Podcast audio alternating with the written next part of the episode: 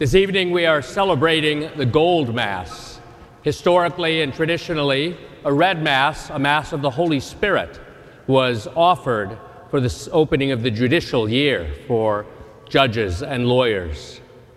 The white Mass, traditionally, has been the Mass associated with physicians and healthcare providers. They wear the long white coats, a sign of innocence and purity. In later days, the blue mass was offered, and this was for policemen and first responders, firefighters.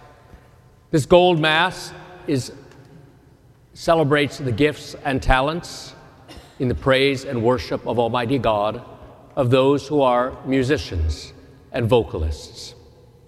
I thank Dr. Richard Fitzgerald, the director of music here at the Cathedral of St. Joseph, for his efforts in organizing this Mass. I also thank all the members from the different parishes who have formed our choir.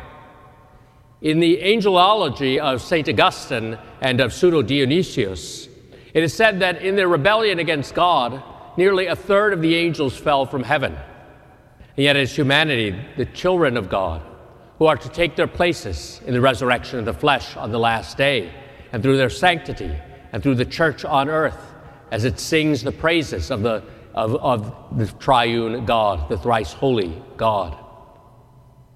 Holiness of life, this is our destination, heaven and the worship of God, and we already anticipate it through our worship at the Holy Mass, at which heaven and earth are united.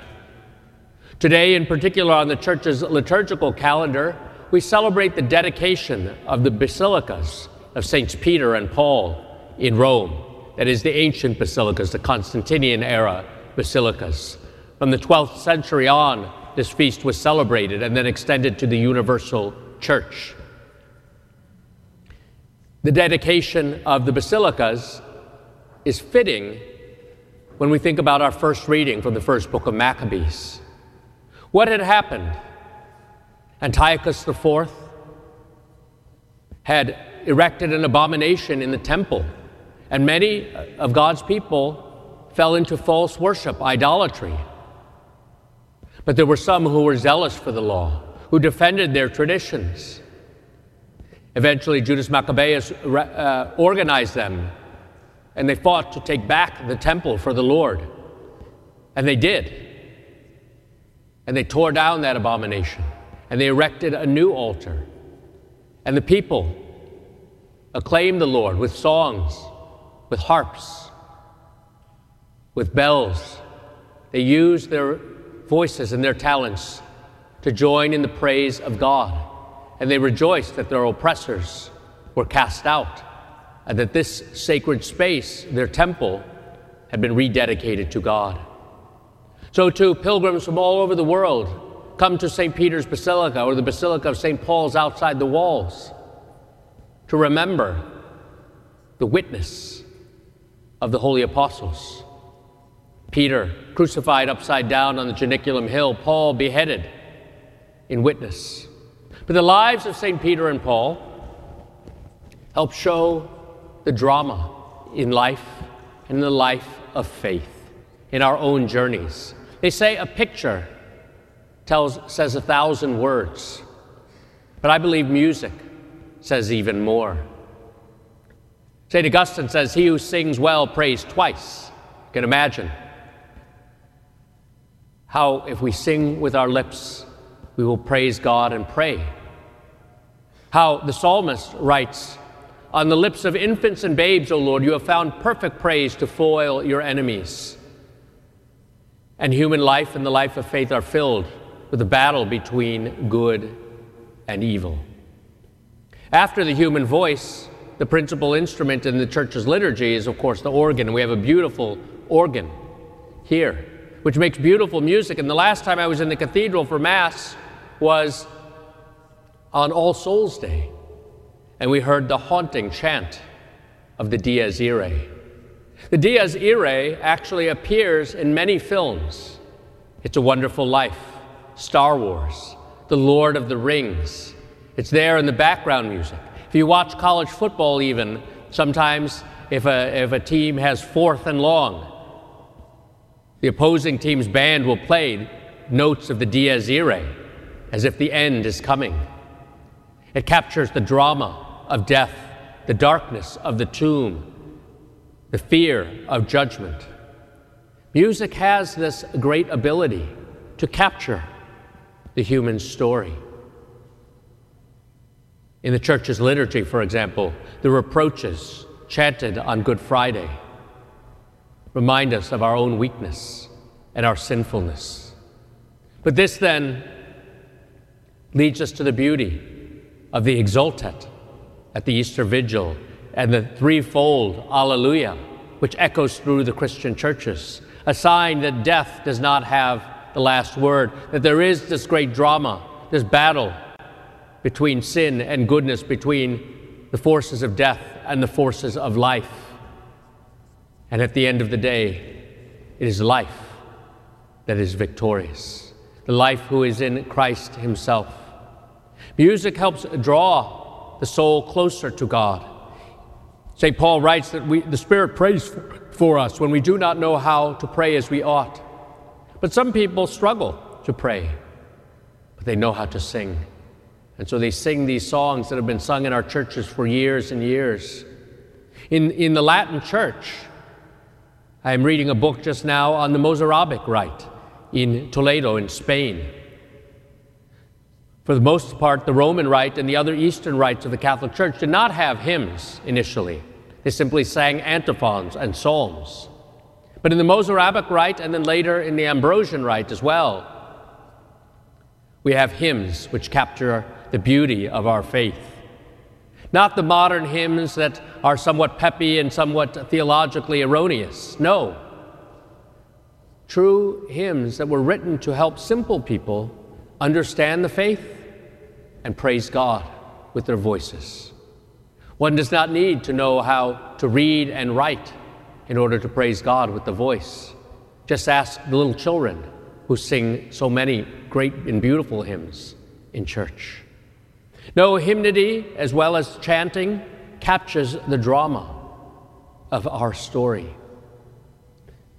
This feast of the dedication of the Basilica of Peter and Paul helps us to remember the drama of their story. Peter was a fisherman who was nothing and nobody, was called to be the rock. He proclaimed Christ. You are the Christ, the Son of the living God, and he was given the keys of the kingdom of heaven. Then his story turned, and he, did not, he, he didn't want the cross. Lord, I will never let me ha- it happen. And Jesus had to rebuke him Get behind me, Satan. You are thinking not as God does, but as human beings do. Peter would journey on. He would be the first to say, when people were walking away at the bread of life discourses, this is a hard saying, who can stand it? Beautifully, he would say, Master, to whom shall we go? You have the words of everlasting life. How beautiful. At the Last Supper, Jesus was telling his apostles that one of them would betray me. Peter would say, Lord, I will never deny you. And Jesus told him that the cock would crow three times that day, and he would have denied him. And sure enough, Peter did. And he was afraid. I do not know him, I do not know him, I do not know him, his story went. The cock crowed. And Jesus looked at Peter, and Simon wept. There we have the darkness of sin and weakness. And his story is our story. Peter fleeing in fear, only to be forgiven later. Simon, son of John, do you love me? Do you love me? Do you love me more than these? Feed my sheep. When you were young, you used to go about where you would, but when you grow old, another will bind you and drag you where you do not wish to go. This was to signify how he would glorify God. His story did not end with his crucifixion upside down, but rather with his glorification, his wearing of the martyr's crown. St. Paul, too, he persecuted the church. He was zealous for the law.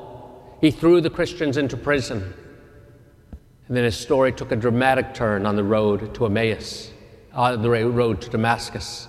He was thrown down upon the road Saul, Saul, why do you persecute me? Who are you, sir, that I am persecuting? I am Jesus. And his whole life changed, and he was baptized, and he was set aside as the apostle to the Gentiles, and he went on his missions. And he was put in prison, he was scourged, he was stoned, he was at sea, he was shipwrecked, and thrown into prison yet again, and lost his head after having fought the good fight, having kept the faith, having won the race. He now wears the crown of righteousness. Their story is our story, and music can capture the drama of the Christian story. The United Nations declared today a day for remembrance of victims of child sexual abuse. And we have a great deal of shame in our church. And so tonight is an opportunity also to pray for healing. There's a great drama in the church, a church which built Western civilization, which is marked by shadows and light. Sometimes it seems more shadows than light. And for some people, their story involves pain and misery at the hands of those who should have protected them. And we should fall silent for a moment to remember them.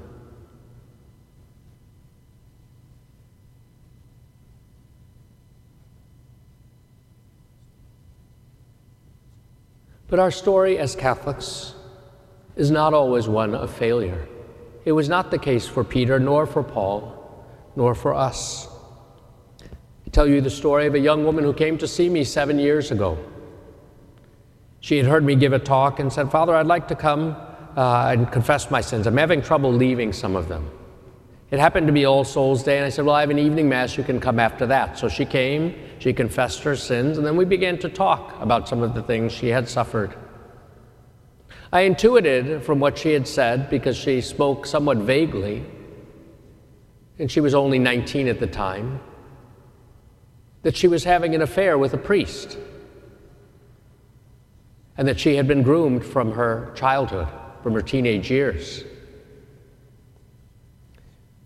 She had a bad relationship with her father. All she wanted was to be loved by someone, and she was manipulated. But she wanted to be free. And even as we were speaking, she was receiving text messages from this person saying, Come and have dinner with me.